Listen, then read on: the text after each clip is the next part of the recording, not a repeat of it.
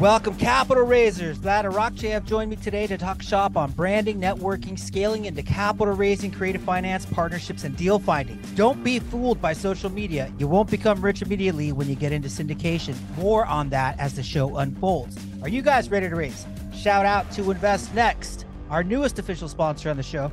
And check out the largest association in the capital raising industry at familyoffices.com and hit me up on LinkedIn if you want to get it for 40% off.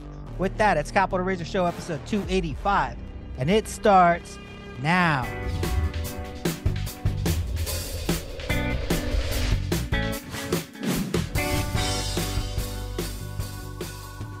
Sweet, I got Vlad Arakcheyev on the Capital Raiser Show. Welcome, my friend. How the heck are you, dude? Thank you. I'm very excited to be here. really cool, man.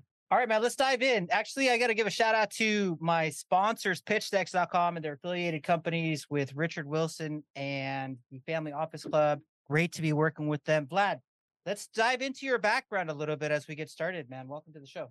How did yeah, you get thanks. involved? It's been quite a journey. I've been a graphic designer and didn't even think about changing my profession. I was happy, worked five minutes away from my house, can't beat it. But then COVID hit and I got furloughed. And you don't know when the next paycheck is coming from, when, if I'm going to be recalled, what's going to happen. I don't know. So my wife and I, we sat down. We have a mortgage. We have two kids. We have three cats. And we're like, hey, listen, we got to feed those cats, right? So have to do something. So one of the ideas she kind of threw in there try to be a real estate agent. People are buying and selling houses all the time. Recession, no recession, doesn't matter what's happening. I was very much against it because I didn't know anything about real estate or being a realtor. I got a house using a realtor, but that's about it. Eventually, she kind of won. I got my real estate license. I got called back at work. And at night, I was studying, got my real estate license. I still am. I, I'm a residential realtor in Jersey started flipping wholesaling. That took some time to kind of ramp up, maybe six months or so. Went to a bunch of local meetups here, and few people like, "Hey, listen, you should be buying and holding because that's where it's at, passive income." And I said, "Okay, so let's try something." So I got a rental in South Jersey, single family. It was netting me one thousand dollars a month net. It was great. And why I'm speaking in past tense, we sold it in February. I'll tell you the story later. I got just tired of it because ultimately, when somebody moves out, you get zero cash flow. Right. And you have two months to turn the thing over and then rent it again to somebody, and who knows. Plus, New Jersey is not very landlord friendly. Another idea that uh, my wife, of course, came over and she goes, Hey, listen, we should try multifamily. I got us tickets to this multifamily event in Houston. And I'm like, Oh my God, what? Houston? It, please tell me it's like a town in New Jersey or something. She's like, no, we flying to Texas. yeah, so we flew to Texas and I saw 800 syndicators and investors, and my mind was completely blown. I was just so inspired by what I seen, by their stories and everything. And as soon as I came back, decided to join a mentorship program. We joined Jake and Gino. Nice. It's a multifamily community. guys Just like drinking out of a fire hose. All this information coming in on uh, learning how to underwrite, how to really be in the community, connected with people in Texas. That's why I buy Texas, Kansas, Carolinas.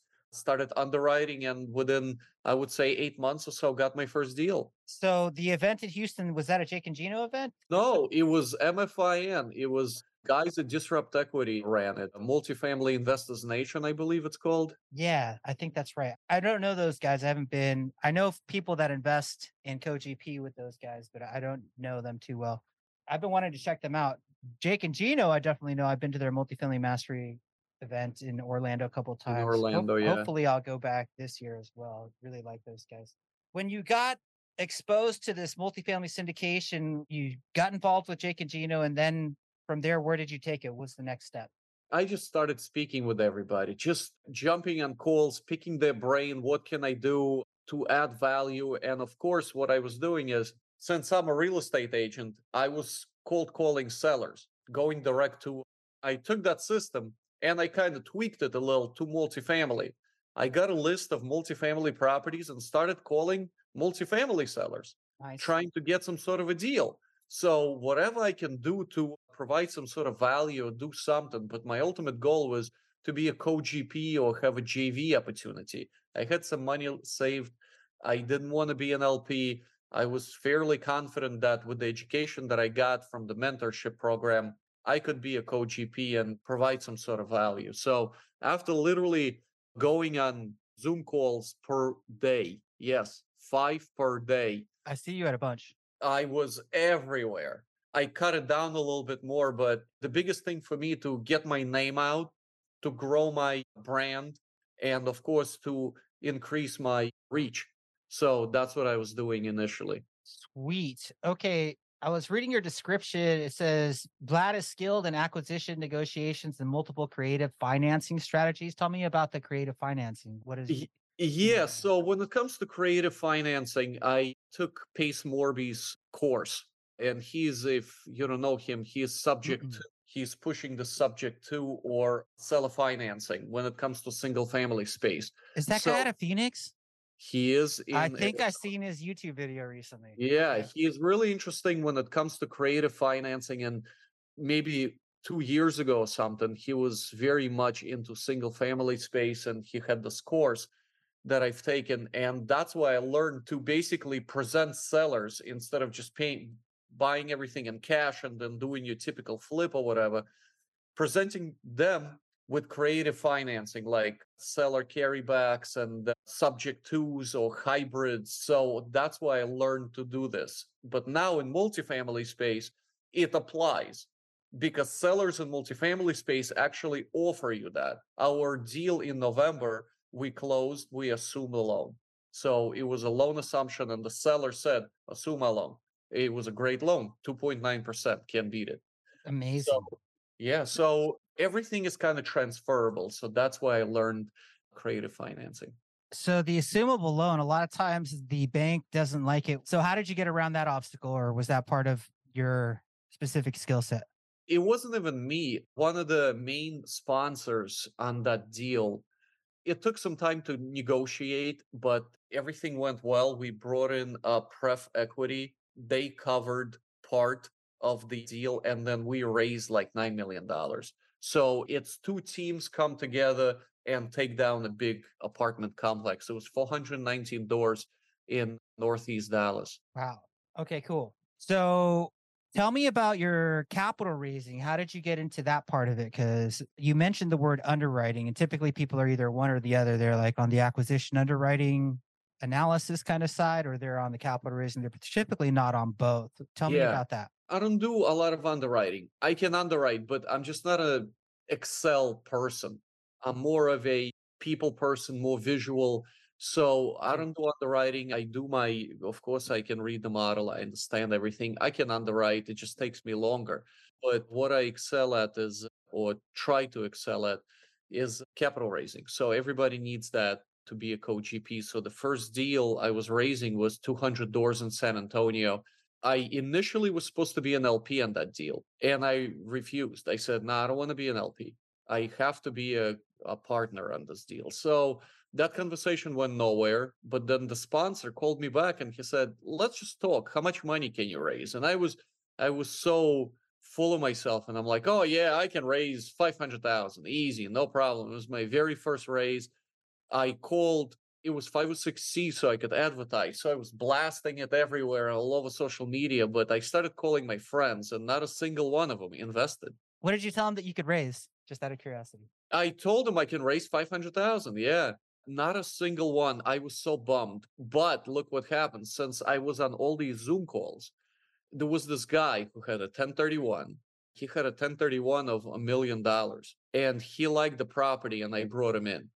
So technically, I raised a little bit over a million on that first deal. It was, I don't know if you call it luck or persistence or both, or maybe I really, really wanted it, or maybe it's whatever you call it. But yeah, of course the next raise i got brought down to earth and i didn't raise as much maybe a quarter of that but it's a build up process it's a process for sure that's awesome so did you that's actually interesting too because sometimes people think that capital raising can mean only limited partner money that you bring in as a co-GP. You brought in a partner, probably in a well, it must have been a TIC structure where it's yeah. a tenant in common. Did you? I'm not sure how familiar you are with the process. Is it pretty expensive for a 1031 person to get all of the paperwork and all of that handled and then complicated? Getting yeah. them to invest as a partner within the syndication? How did that work? it, it is expensive for sure. If I can recall correctly, it's like $10,000 or something like that because you have to create a TIC, right? So when it comes to tenants in common, everything kind of, the whole waterfall structure kind of differs a little bit. In addition, since it's so expensive to do, it has to be a significant amount. So mm-hmm. initially he wanted to bring in 500,000 and I was very happy but then the sponsor said no because of the all the paperwork and everything that has to be changed. So he actually he liked it he upped his stake to a million. I really learned a lot because i was just so shell shocked i saw like, the whole awesome. email honestly really yeah. it's first deal and it's 200 dollars and it's a syndication mind you. So i saw like the email chain between attorneys the way they were speaking i'm like oh my god i have to really study this because it really takes a lot. But the most important thing is not to give up and really just dive deep. And most importantly, ask questions because everybody been in this same place. Everyone.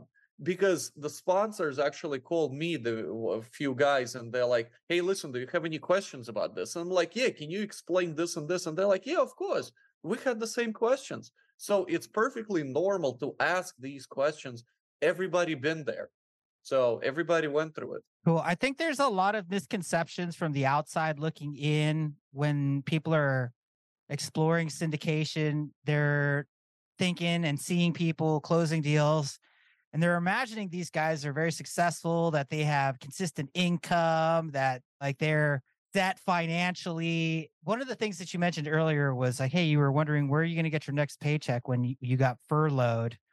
And I kind of want to explore this. So, have you been able to create a consistent paycheck as you moved into syndication, or is it more similar to my situation where you're just like, where am I going to get money? Because I don't know when the next, when this deal goes full cycle, that's like two years out. That's when I'm going to get the most of my money. What do you do in the meantime? How's that going? That's exactly what it is. I am involved in four JVs, three syndications so far, one coming up shortly. I have seen maybe less than $2,000, honestly. I did see an acquisition fee. That I did see, and that was nice, but still not enough to keep the lights on. And you got kids. A, yeah, and cats. Mortgage. Yeah. Cats. Oh, the cats. Yeah, so eh, not enough. And that's why I'm still a real estate agent in New Jersey. That's why I still have to sell residential houses to keep the lights on.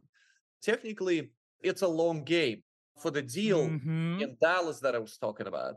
It's gonna cash flow third quarter of second year. So basically two years and you get nothing. It's really a long haul and it's a snowball effect. First, you see a little bit here and there. You see maybe a couple of thousand, maybe here, maybe there. But then after, like, you go maybe halfway up to a refi period, or I'm not even talking about full cycle, that that's five years out that's when you really see the huge benefits of it. But Lee, yeah, right now that's what you have to do. You have to do something. Either keep your W two. I don't have it. I resigned. I'm full into real estate. I just sell houses here in Jersey. So would you think that a lot of new syndicators or even people with like a couple year track record that they're having to syndicate and work while also maintaining some kind of a side hustle or do people have it? Do they have the right impression when they're thinking yeah as soon as you syndicate your first deal you're all financially set. Yeah you're not set at all no absolutely. You have to really either have a spouse that's working and making good money or make some sort of other investment that's going to get you in. Typically how i'm speaking with people they invested passively a lot. So I was just speaking with a woman today, just today, literally a few hours ago, and she invested passively into six deals.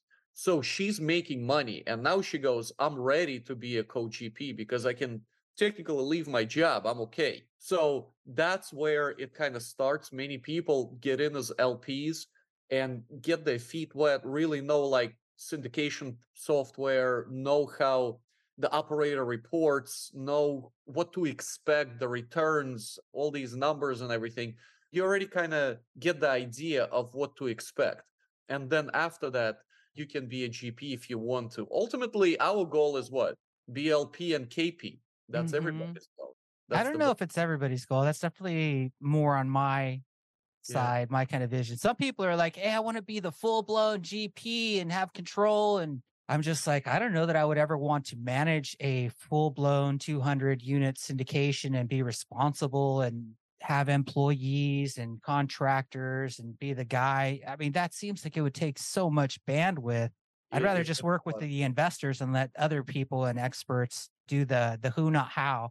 Let yeah. them be good at what they're doing and let me focus on the things that I like doing, which is networking and meeting investors and co-GPs and whatnot. That's another way. Yeah. So don't think you're gonna get wealthy right away or be able to live a lavish life or whatever your goal is it's a slow game. It takes some time. Really, it does. It's like a big boat.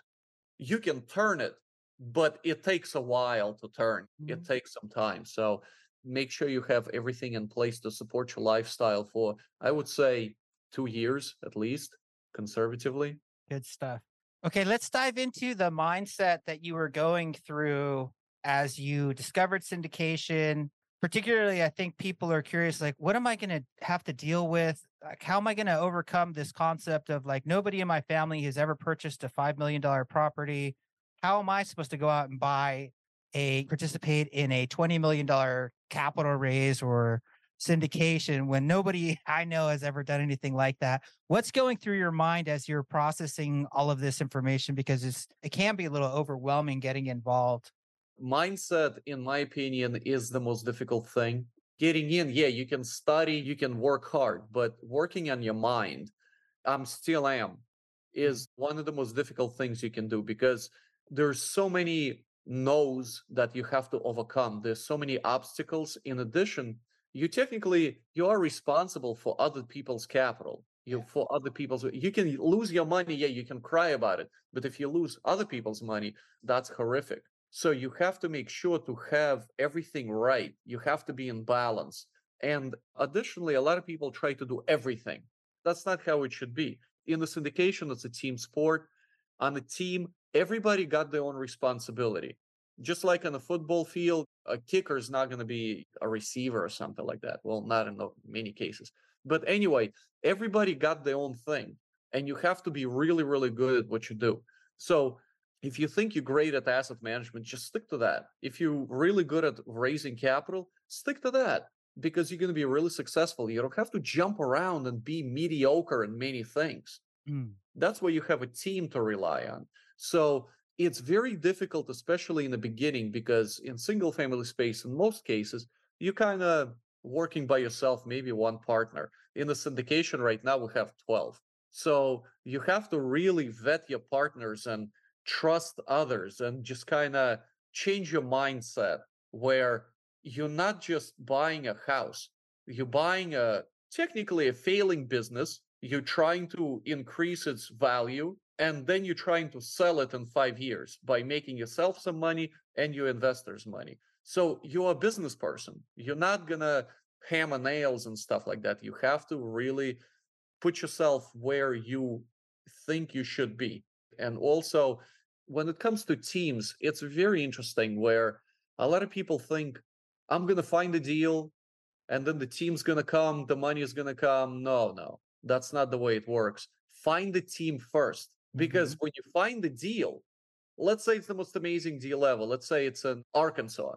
Do you have a team there that can take it down within 30 days? I don't think so, unless it's your market. Can you raise capital there for that deal? So you have to have all these things in place before you get the deal. Make sure you vet your partners because it's a let's say you're in a in a deal for five years, so you're gonna have to work with that person for yes. five years. Mm-hmm. Five years. That's it. You can't be disagreeing and stuff like that. I always give that example. My current partner said, Hey, listen, if I work for 12 hours and my partner works for two hours, I don't think I want that guy in my working with me So you have to vet them. You have to know how they are, make sure you click, and also make sure you have opposite skills. So if you, let's say, an asset manager, you really don't need another asset manager. Make sure you have opposite skills, but at the same time, you have the, the same work ethic. Cool. So you mentioned some JVs and some syndications. What kind of deals are you a part of now? Let's start there and then we'll go into your future business model. Like I said, the very first deal was in San Antonio, I was involved in. And then another deal came in. It was in Sarasota, it's in Bradenton. It's seven units only, but the value is not in the units, it's in the land. It's sitting on eight acres of land, and we're in the process of rezoning it to be multifamily, and we are looking to develop or build 96 apartments on it. Sweet. So, yeah, so that's the one and only deal that I have in Florida. And then another deal, I literally found that myself going direct to seller in Kansas City. It's 40 doors. It also comes with, I think, five acres of land. It's already zoned multifamily, so we can build or sell. We can do anything we want. So it's a smaller JV, and we close that with our partners in the mastermind.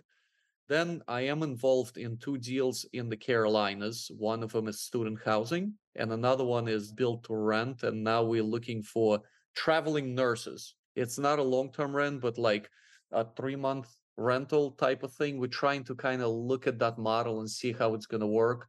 We're really not sure. We're just exploring it. So ask me in a year. I'll tell you how it went.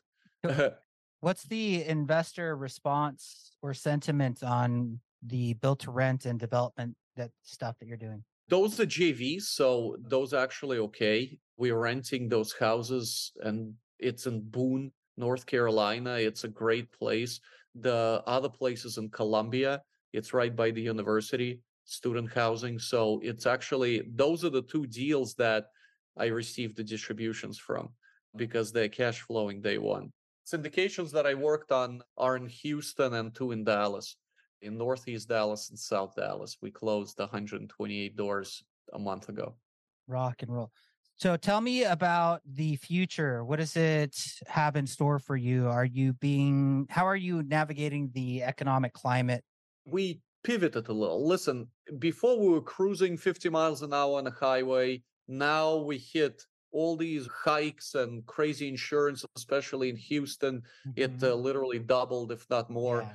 So we have to change lanes. We have to pivot. Basically, we hit traffic. So we have to underwrite obviously the growth and the, the rent growth decreased we're still looking we're still buying we just kind of changing our approach a little bit especially when it comes to lending because the leverage is really low so we have to raise a lot of capital so right now we're underwriting 60% most of our loans are agency last loan we got was 5.6% we locked it for seven years so we're not going to see any anything floating or any surprises like that. So we're already.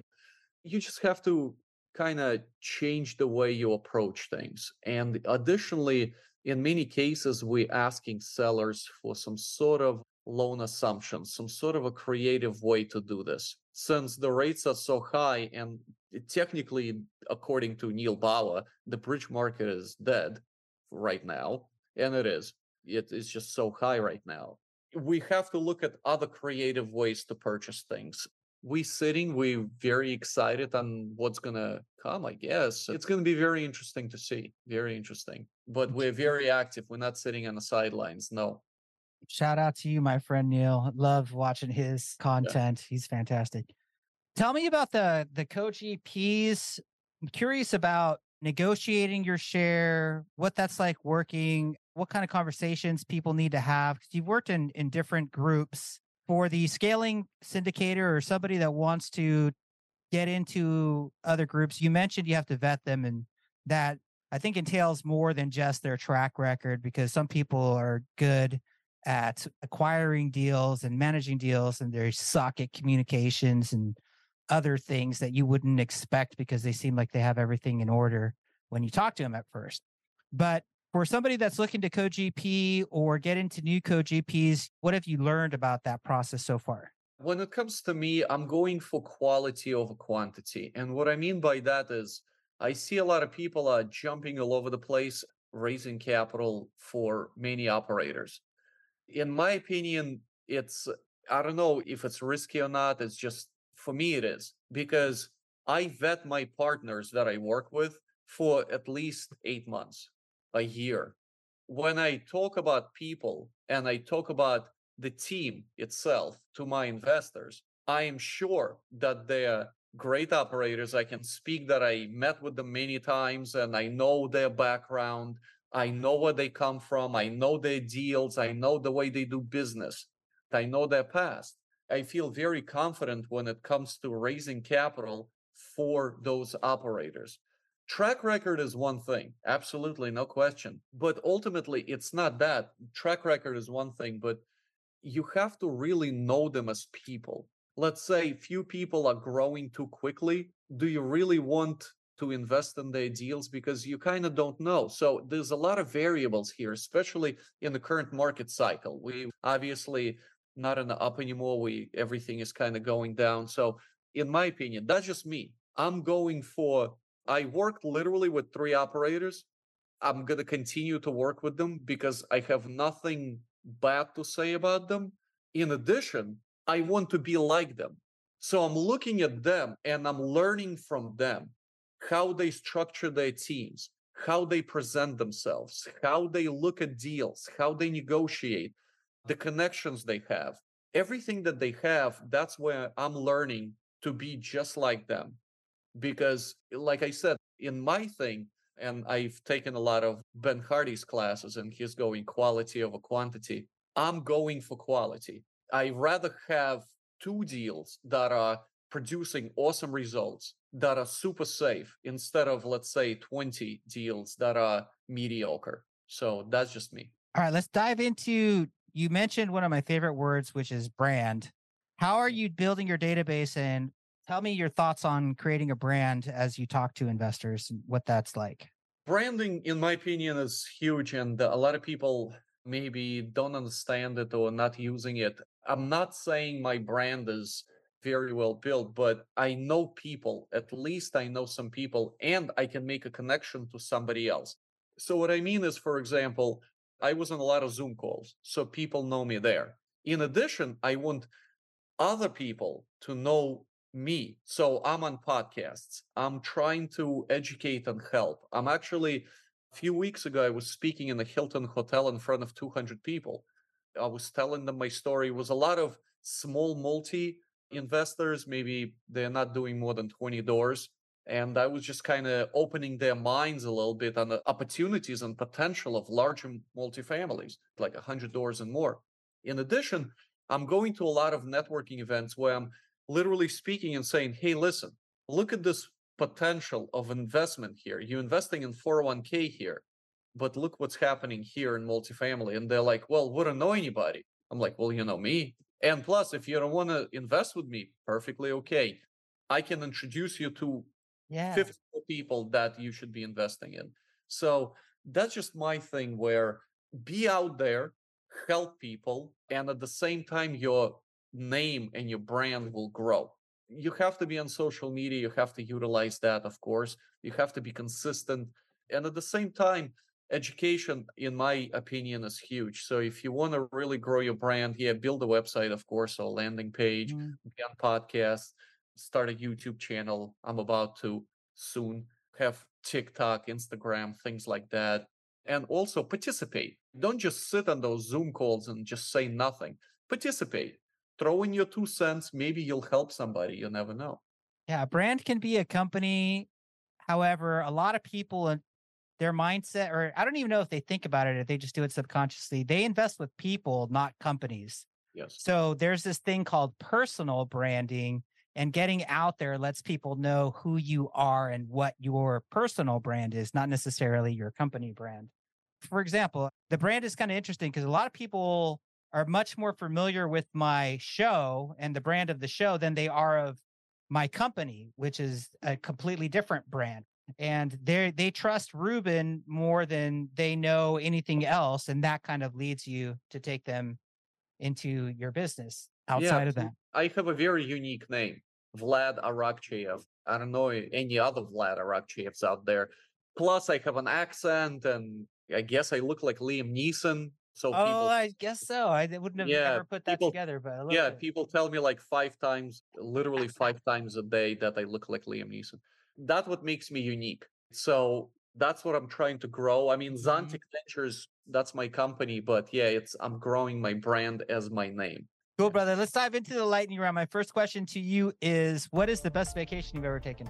I've been on a lot of vacations, including Europe, of course, all over the United States and South America. The best vacation, Costa Rica. And the craziest thing is, I went during the rainy season and it didn't rain a single day. So there was no tourists, it was just us and a tour guide, and we went everything, everywhere, like zip lining, and I went into the cave with bats, fell into guano. You don't want to know. It was just, or like kayaking with alligators swimming around us. It was incredibly peaceful because the, they really take care of their like nature. Everybody's so friendly. The food was amazing. If you're looking for active vacation, I would say active. Try out Costa Rica. Did you go to the east side or the west side? Just out of curiosity. Uh, where the volcano is, I don't know what side it is. Arenal. I was there. That place is pretty cool. Right by the volcano, there's a big waterfall there as well. So I stayed right by that waterfall, right by the volcano. Yeah. Favorite book of any kind? Try the one thing by Gary Keller. It really identifies you and focuses you on one task that you have to do.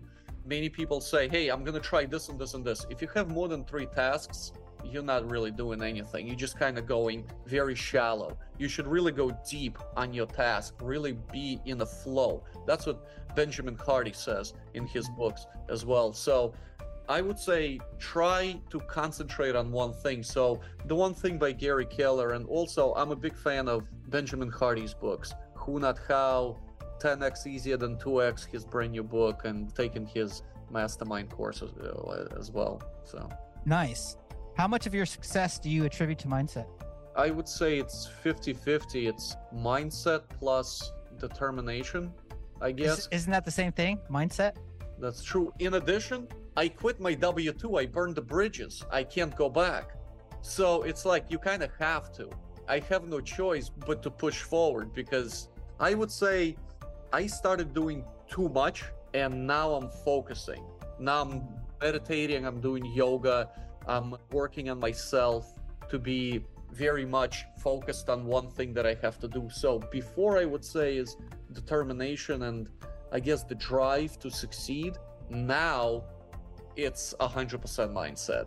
Controlled attention is really important. How long do you want to live? With the way I'm thinking now, maybe 200 years, 180 years. Why not? Yeah.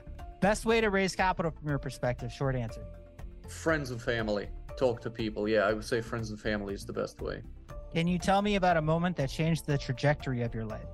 That moment why I went to MFIN, that changed my life. Absolutely. I cannot think of any single moment that really just I did a 180 degree change. That conference or any actually multifamily conference will change your mind. Yeah, that's a huge moment. The moment that you get exposed to multifamily and large scale multifamily can be a game changer for a lot of people. How about this, man? What do you love best about riding motorcycles? I live in Jersey, so I ride in PA, Poconos. I ride in Bear Mountain, which is upstate New York. We go with a small group of people, like five, six people. It's so nice and peaceful. You look at this beautiful scenery, you just enjoy the ride. You have just no stress, nothing whatsoever. And you look at those beautiful lakes and mountains. It's just so peaceful, relaxing. You get to hang out with your friends and visit new places, really, because I wouldn't drive there in a car. So on a motorcycle, it's easy and so much more fun. Okay, what about the shooting competitions with the pistols? What do you like about doing that? Yeah, I do USPSA, which is Practical Shooting Association. I enjoy the sport of pistol shooting, and I started shooting trap or skeet back, I would say, 15 years ago, and that kind of evolved into a run and gun with a pistol. So it it's a lot of adrenaline. At the same time, you kind of shooting in, I would say, stress environment and kind of test yourself and test your skills against somebody else.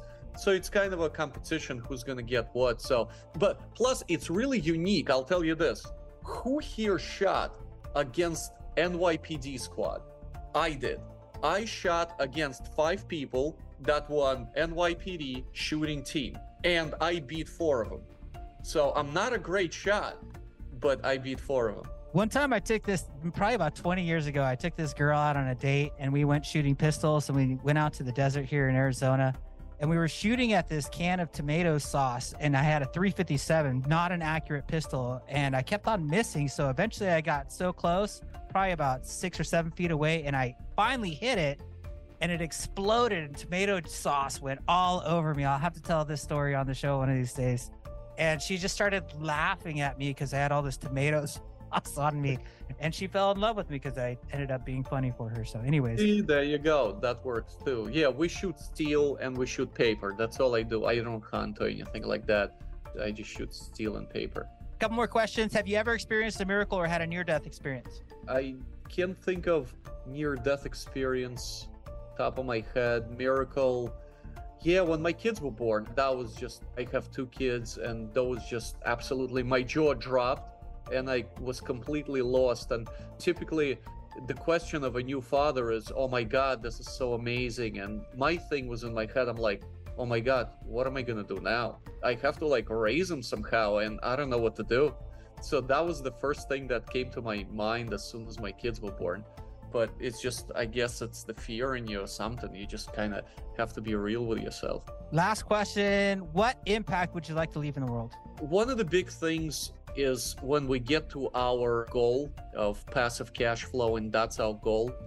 We and my wife, especially, she's into animal rescue. So we like to change some of the communities here in New Jersey where we live. We like to get a farm and rescue animals because we've been to a few farms here and they have animals and a petting zoo of rescue animals, not just like whatever, but animals that might be sick and they bring them in.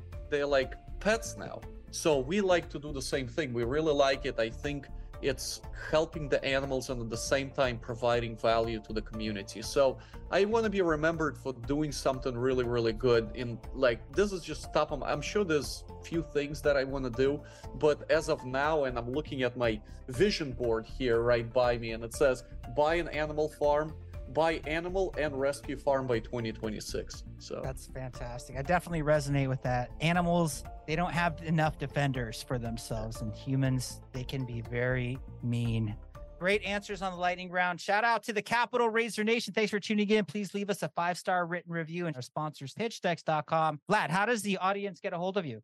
I'm all over social media, Vlad Arakcheyev. I'm on Facebook, LinkedIn, Instagram. Like I said, about to do my YouTube channel connect with me there. Additionally, just go to my website, zonticventures.com. You can reach out to me. I'm all over social media. Plus, I'm a real. You can find my cell phone number if you really want to. So it's public information.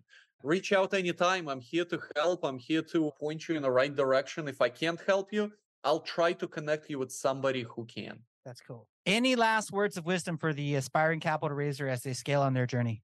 A lot of people ask me what would I tell my let's say 20 year old self or something like that.